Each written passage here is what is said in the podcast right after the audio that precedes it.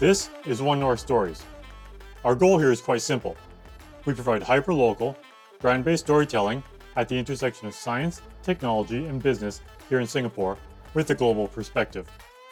We are starting with a launch series focused on technology startups, and then plan to take the podcast broader, telling our stories, your stories, about the Singapore deep tech ecosystem. Whether you work as a venture capitalist on Sand Hill Road or in Southeast Asia, already doing R&D in Singapore, or perhaps a student dreaming big about technology, or someone in between. Join us to learn about the exciting technology being developed in our labs in Singapore, their translation journeys to market, and the inspirational people coming together to make yesterday's dream reality. If you have future episode ideas, segment ideas, or want to partner with us on this exciting journey, please get in touch. Our contact details are in the show notes. These are our stories. We hope they inspire you to create your own. And now, on to the show.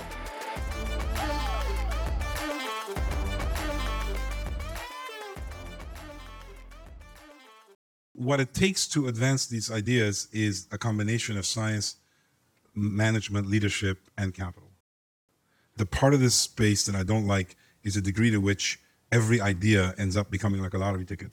And that from an investor standpoint, there's an expectation that whatever somebody says is going to work. And if it doesn't, you know, they at least have a hundred other lottery tickets, something else might win. But the entrepreneur, their life is the lottery ticket. And so how as an entrepreneur can you defy the odds? Can you can you proliferate or diversify what you're doing? I was 24 years old. I raised venture capital money in 1987. And I was impressed as a you know young PhD from MIT as how smart all these people were. I was like blown away. They're like, geez, these must be all. And I realized actually they're smart because they've seen a hundred people before me and they have massive pattern recognition. They're becoming smart seeming based on what they're experiencing. And then as an entrepreneur, I realized you can't get smart like that because you got to work on one thing, you know, let alone in life science forever. And then like you can't use that thing anymore. So parallel was interesting. Today, we have a real treat. This bonus episode of One North Stories presents audio from an April 2023 fireside chat with Noubar Afeyan, founder and CEO of Flagship Pioneering, co founder and chairman of Moderna. The dialogue, moderated by A-Star's Prof. Ng, touches on Noubar's experiences in entrepreneurship and the idea of parallel entrepreneurship as a legitimate path in comparison to serial entrepreneurship. He talks about lottery tickets, trying to kill ideas in the lab, and preparing ourselves, especially our best and brightest, for failure. This dovetails nicely with what we heard from Luke of Singapore Deep Tech Alliance in episode 15, and episode 17, which features Kathy He of Lerna Therapeutics. Enjoy the show. Dr. Noubar, thank you so much for the very insightful lecture. You cover pioneering, you cover entrepreneuring, and all the way from biology, science, RNA, protein, vaccines. I really want to open up the floor for questions. Let me start the ball rolling by asking the first question. If you are given the magic wand, how would you reinvent scientific entrepreneurship? Well, I, I think I, I, tried to uh, give kind of versions of the answer to that, but I'd say uh, if I had the magic wand and therefore was young again, I would I would really kind of think about um, being an entrepreneur as a profession, as opposed to some avocation or hobby or game.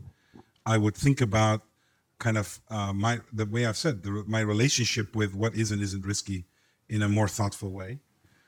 The what it takes to advance these ideas is a combination of science, management, leadership, and capital. So how you can also tie those three things together in a way that is cohesive, aligned, um, expecting a lot of failure and still persevering. These are all things that I think everybody can get better at. And, and I think as a society, we need to be able to talk more about. Um, I do think that, you know, what it's easy to say success usually follows a lot of failure. But then if people freak out with failure, it's kind of hard to expect success.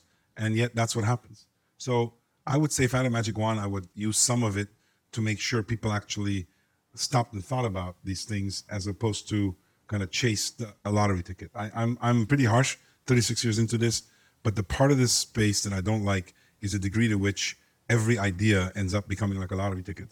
and that from an investor standpoint, there's an expectation that whatever somebody says is going to work, and if it doesn't, you know, they at least have a hundred other lottery tickets. Something else might win. But the entrepreneur, their life is the lottery ticket. And so, how as an entrepreneur can you defy the odds? Can you can you proliferate or diversify what you're doing? These are all things that I, I let me put it this way: regardless of Magic on, this will inevitably evolve and change. This whole field is changing. So I have a lot of hope that in the future we will make new mistakes, not the same mistakes over and over again. Do, do you see this process as a trial and error process, or could there be a more structured way to train entrepreneurs? Well, yes, I absolutely think you can have a more structured way. Um, and um, I think the trial and error terminology is an interesting one. You know, if you were if you're in the West Coast, they love the word pivot, right? So I mean, kind of like nature laughs at the word pivot. I mean, it's like it's one gigantic parallel pivot. It's called evolution. And if you think about it as evolution, and if you think about the result of it as emergence, so that emergence has an interesting property, right? It's hard to predict emergence. And so that flies in the face of devising business plans that are going to predictably deliver value. So if you actually want to work on emergent things, you can expect big outcomes, but the, the road is going to be less predictable. And so I think getting people to understand that and to figure out, you know, mindsets, approaches, reward systems that work for this kind of work is is definitely something that you could learn. You may not be like teaching something and being able to learn something are a little bit different. You can certainly learn it. Thank you so much, Dr. Noubar. Very insightful. Really appreciate um, great ideas and inspiration. So I'm Kathy He. I'm a CEO of Cargene Therapeutics. Cargene is a local Singapore biotech trying to leverage novel biology and siRNA technology. So we consider ourselves uh, operating outside of the adjacency, hopefully. So my question is, how are the labs at uh, Flagship different from that of a university academic lab or a pharmaceutical discovery, uh, you know, discovery department lab? So you know, they're physically not different, but the questions they're asking are a little bit different in that in the early phases of development, we're trying to do experiments that will essentially kill the idea. Um, and while we talk a lot in science about doing the killer experiment and falsifying hypotheses, etc., it's a little bit of an unnatural act if you're doing it in a startup setting or even in a big company setting because people fall in love with their idea and the alternative is usually no idea. In other words there's no opportunity cost to just you know keep going. Whereas in our labs people are working on multiple different things and any given team might work on other projects other companies. And what we try to do is create an environment within which they're asking the very tough questions as early as possible. So that's one mindset difference. Again, with the science that you're doing is physically the same, but the questions you're asking might be different. Um, we have a significant belief in platforms, as I mentioned. Uh, in neither in the pharma business or in academia are platforms going to be the result of what one is doing versus findings in published papers or drugs that you can put into the clinic. In that regard, it's very different. Eventually, our platforms will be converted into products, but for us, that comes a little bit later because uh, we we want the risk mitigation of a platform before we actually commit to one or another drug program. So those are just some of the ways. Um, but in many ways, they're they're similar. I mean, it's you know science and innovation. You know, the, the we are you know obviously competing over the best scientific minds. We're competing over the best instruments, the best analytical, computational approaches. So in that regard, it's a very big competitive space. Hi, Dr. Noubar. We have met many years ago while I was in uh, in A Star and uh, over in Boston. May not you may not remember, but uh, really good to see the achievements since we last met. Uh, I'm now the CEO and co-founder of uh, Immunoscape, a TCR-based uh, therapeutics company that leverages on platform technology, right? That is very productive in discovering novel TCRs. And with the machine learning and our wet lab approach, you know, have found many functional TCRs. I like your idea of that what if in innovation, you know, skipping out there in a new brand new space and then you know creating a novel IPs but you know, in innovation too, right? That there are innovations of combining ideas of uh, let's say a phone and a music player to become iPhone, right? So now that you're out there with your innovation, would it be also possible to see innovation coming back to the known space uh, or to the earlier innovation and create other innovations? For example, right, you have the mRNA platform now with the TCRs that, that are novel, that maybe you can have uh, new solutions to oncology against solid tumors. So that kind of innovation after you've gone what if far away, coming back again and creating another cycle of innovation. Yeah, no, it's great, great, good to see you. Great question, um, and and that is in fact what we do and what uh, what happens very often. And so you've given me an opportunity to describe kind of another aspect to this, which is, you know, by the time you convince yourself there's something worth shooting for after you've iterated, and the question then becomes, what is that company going to become?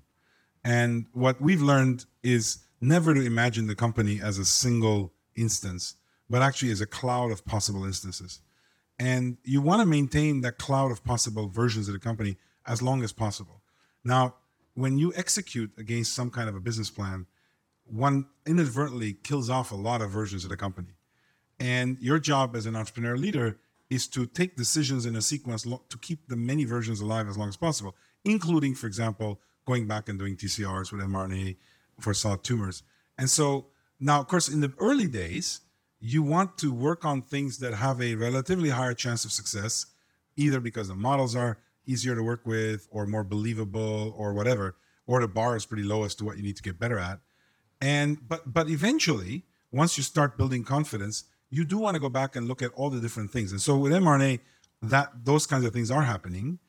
Uh, another another thing that uh, what you said prompted is sometimes when you imagine something in the future and you come back, your coming back actually gives you a different attitude towards what can even be done today. So it's not as much of a marriage as a different point of view, where you kind of say, like for example, here's something we didn't do, right? So at, at Moderna, we we knew that we needed to get much, much, much safer and better LNPs than what had ever been reported if this was going to be used across 40 different programs. I mean, if you look at the history of LNPs, by and large, they're toxic. By and large, historically, with siRNA, people largely gave up on them. And there'd been some level of optimization. We, we, we knew we were going to have to get these things into cells and released. And so we did a lot of work on that. We could have early on said, you know what, the other thing we know we're going to have to do is get into many different cells. We knew that eight years ago. But we kind of said, you know what, we're going to get to that later. And so now there's a big competitive effort to get things into different cells. Our pioneering advantage could have given us an advantage there as well, but we had to make some decisions as to what we're going to do. So there's no shortage of combinations you can do and, and, and interesting new approaches. So I, I completely agree with you. Thank you very much for the amazing presentation. Uh, I'm Simone Rizzetto. I'm a postdoc at the Genome Institute of Singapore. And in the past few years, we have seen a lot of application of artificial intelligence across the entire um, drug discovery and development pipeline. Um, in your opinion, what do you think we will see the most impact of artificial intelligence across this process of drug discovery and, and development? Well, um, yeah, I didn't talk much about it, but we do have quite a lot of activities in that space. I've had for the last four or five years. Uh, it's hard for me to know what's the biggest impact because that would assume that kind of I could figure out how hard some things are going to be. Uh, but what I can tell you is some of the more exciting things that we've been able to do uh, after several years of working on it.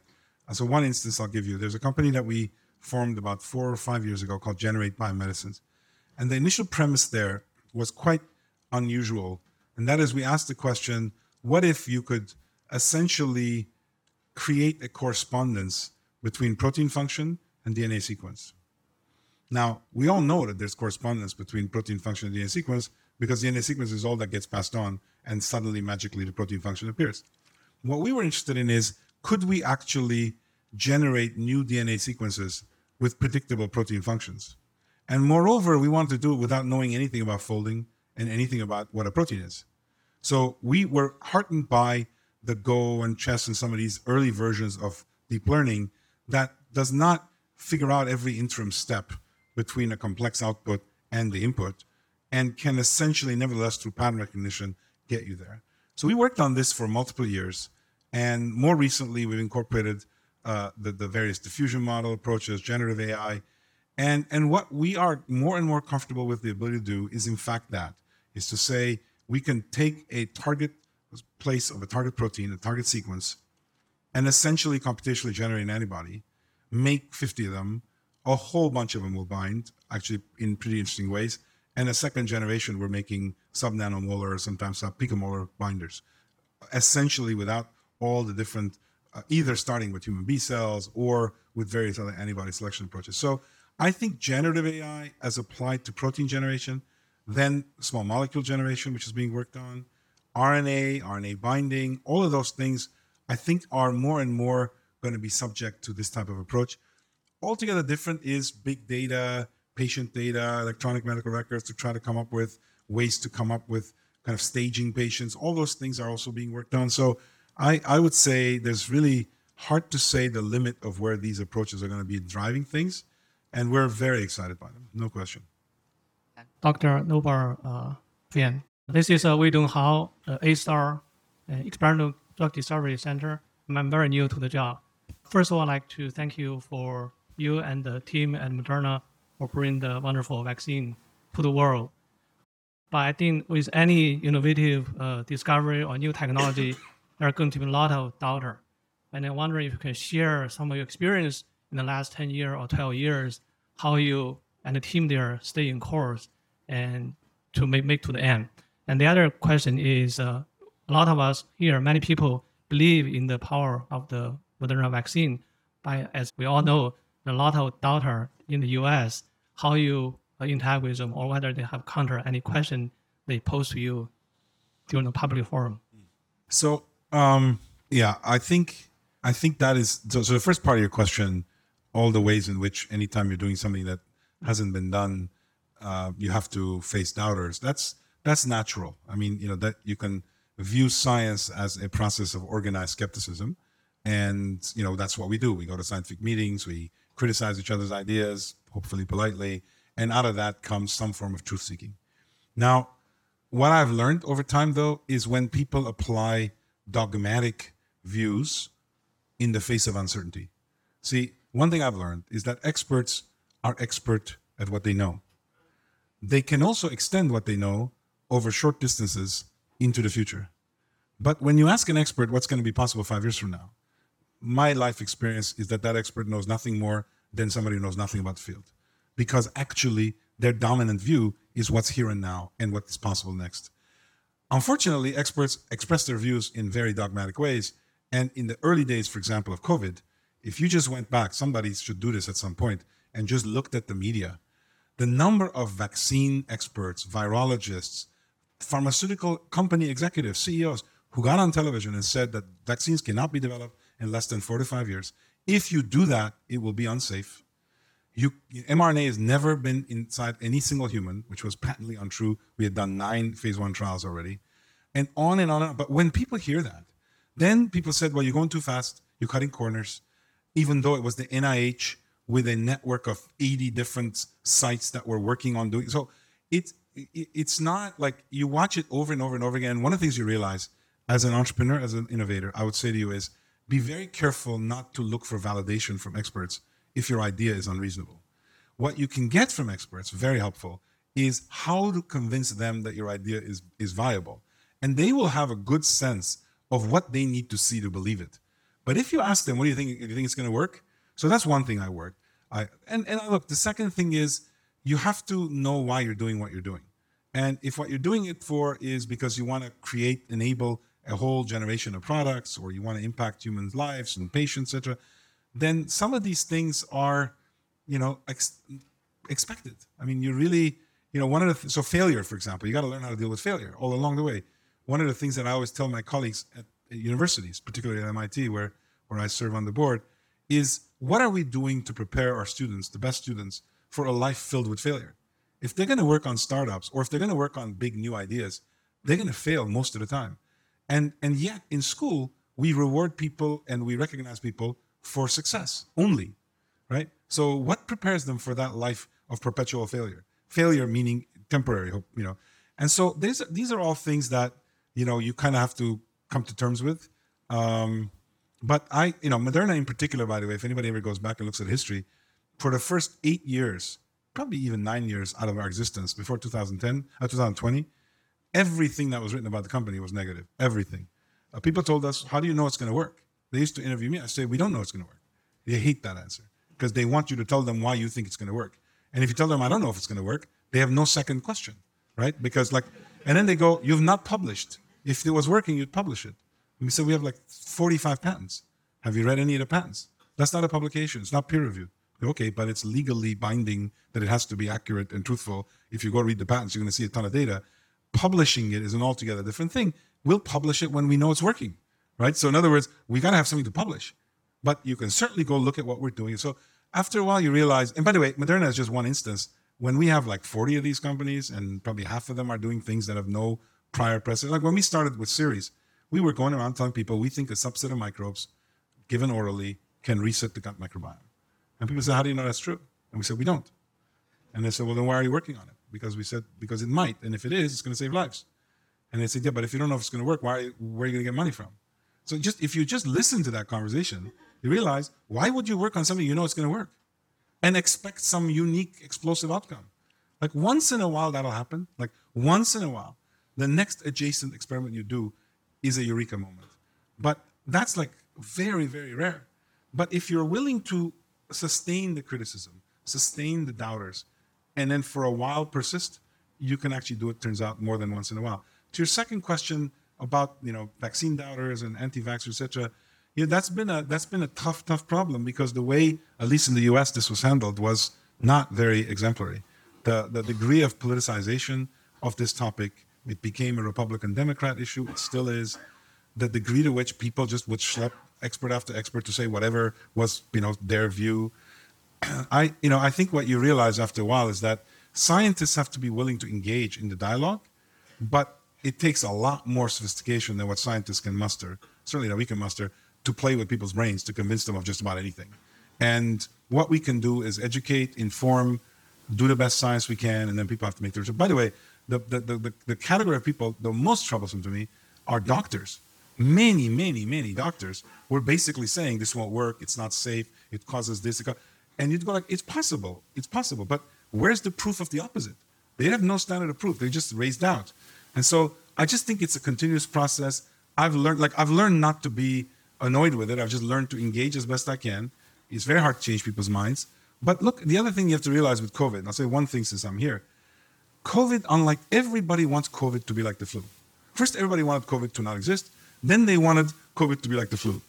And of course, the difference between COVID and flu, from everything we've learned, is that the, the long term consequences of COVID infections, particularly ones that cause some hyperimmune response, are quite serious and unknowable to this day. But when people have done imaging studies in animals, some in humans, and you see spike protein from viral infections all over the place, you have to pause. You don't see that with influenza.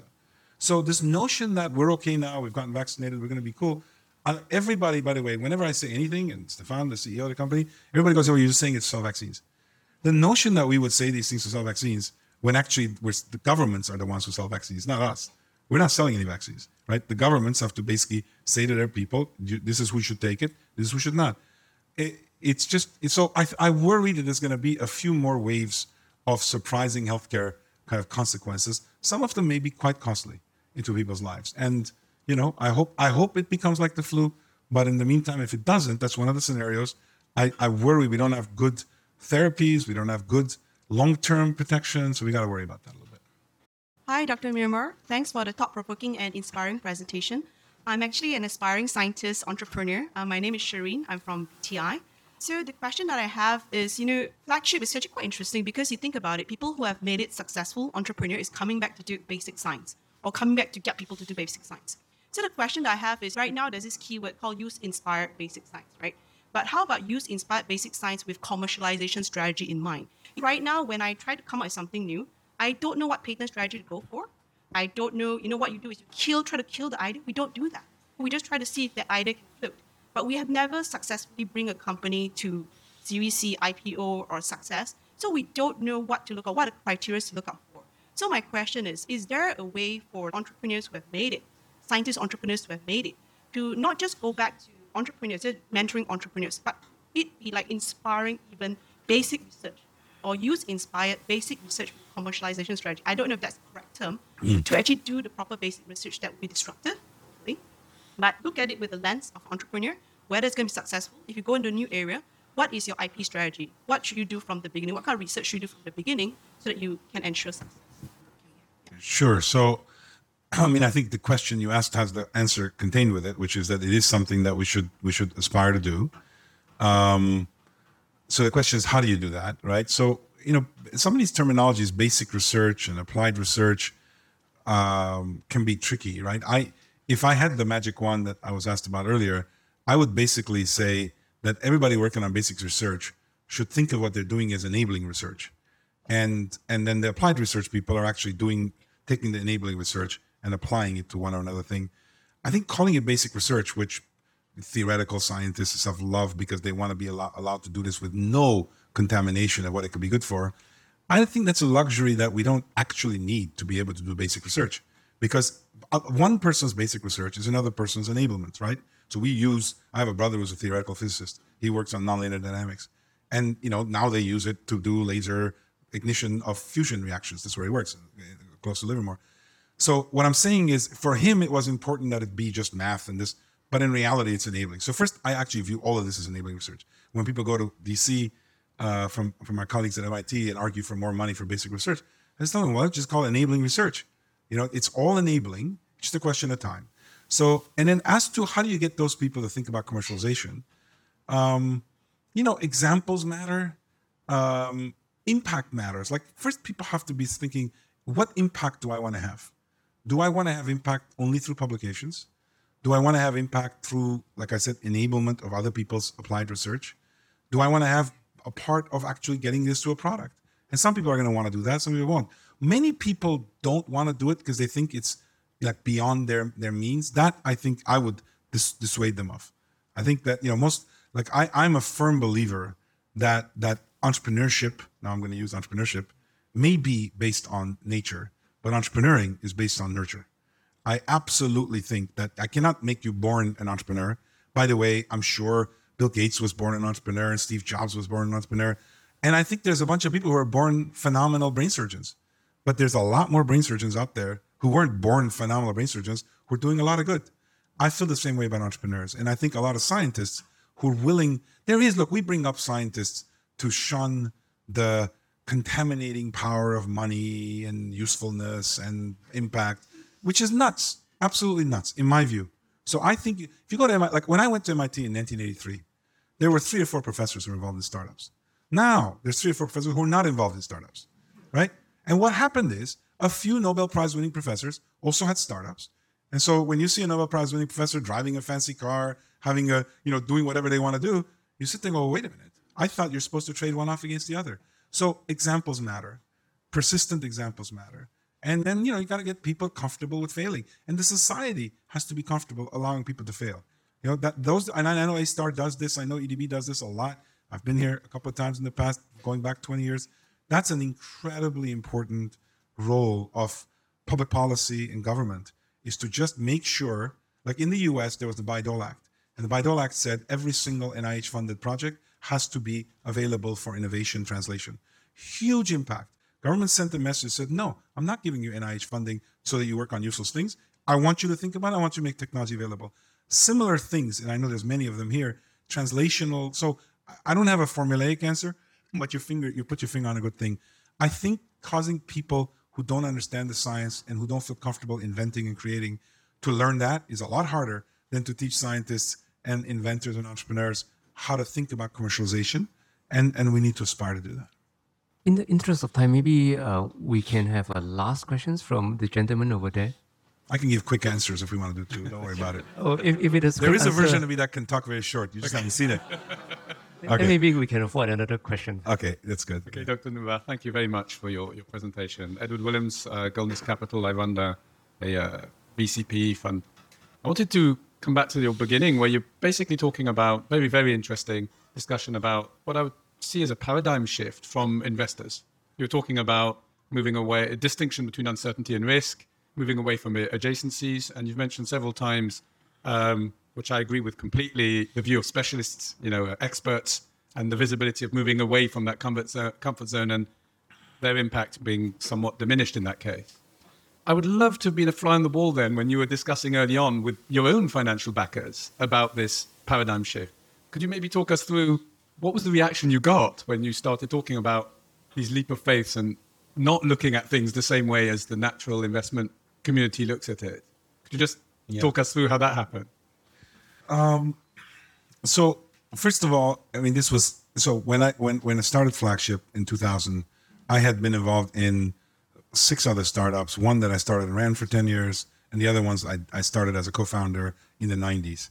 Uh, largely due to luck. All six of them either went public or were sold. In the 90s were a good time. If we can only go back to the 90s, I think we'd all enjoy it. Uh, but but it was a relatively kind of you know barren land in terms of anything anybody did knew kind of you could either find money for or they was interested. So based on that, when I went out to to investors to pull together the first pool of capital, what I told them is that the main value proposition was to systematize venture creation. This was again 23 years ago. And I had some ideas how to do that because I'd been doing it by trial and error in the 90s on my own. And I kind of thought, well, surely this, you know, like I was, I wasn't going to spend the next 30 years doing serial entrepreneurship. That's the one thing I kind of felt like everybody thinks serial entrepreneurship is something to aspire to. I think parallel entrepreneurship is even even more interesting. And it's like playing parallel chess instead of serial chess. Very different mental process. And, and you got to think at the essence of what every decision is. So I was I, I largely got them interested in that. And so the idea was an investor knows what diversification means. So parallel is kind of an interesting concept.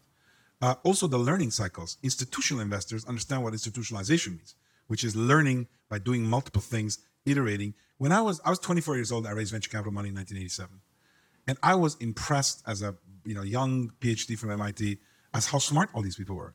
I was like blown away. They're like, geez, these must be all. And I realized actually they're smart because they've seen a hundred people before me and they have massive pattern recognition. They're becoming smart seeming based on what they're experiencing. And then as an entrepreneur, I realized you can't get smart like that because you got to work on one thing, you know, let alone in life science forever.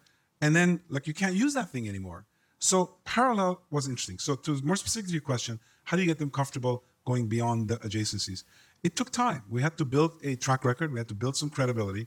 Turns out in the first seven years, roughly half of what we did was based on things we founded. The other half were things that we seeded and we created academic companies. And in 2008, when when the proverbial shit hit the fan, the economy kind of melted down, and every you know it was risk off for a long period of time. Investors were realizing that just kind of like turning the crank was not going to be enough. And we looked at what we had done and we realized that the things that were more bold and had more risk to them, not less, actually, seemingly, actually sustained that period. Whereas things that were kind of like a little better than what else was out there got wiped out. Let alone, we also had built a lot of big syndicates of co investors. And one of the things I realized, you know, quite to my disappointment, is that when there's turbulence, syndicated groups of investors who are there in a governing role disagree, right? You're only as strong as your weakest investor, is what I learned the hard way. So the investors who invested in us, what we went out to tell them is we said, listen, we're trying to get good at creating returns on innovation. If we are good at returns on innovation, you'll get a return on investment. We're not trying to create good returns on investment as our own main purpose, because if we did, what I've just described for the last hour and a half is a overkill, right? You can make money in easier ways than doing this. But we said our principle, our approach is return on innovation. And the people who backed us kind of thought, okay, this is different. I actually do think they were rather thinking they're doing a contrarian bet across all the different things they were doing. But over time, we got better, we learned, they got comfortable. And, you know, we raise funds every two, three years. And if we don't do well, we won't get money. And that has a very humbling and resetting element to it, which I quite like actually. You don't, you know, if you if you think you can create completely new platforms, completely new possibilities, there's almost a dangerous mindset you get into where you kind of feel like you have some special power to do this. And I quite like the fact that we get reminded quite often that we don't. The process, the emergent process, allows us to do these things. And if the emergent process once in a while creates unusual value, I usually credit the process. And our investors have watched over time the process get better and better. And that's kind of what we got people interested in. Thank you very much. All right. Our Friday afternoon is quite short. Unfortunately, we have run out of time. I, I, I want to thank everybody for being here and to thank our partners, SG Innovate, EDBI, and A-Star, and many others who helped to arrange for this event. Uh, last but not least, please join me to thank uh, Mr. Noubar, Dr. Noubar, for the very inspiring talk.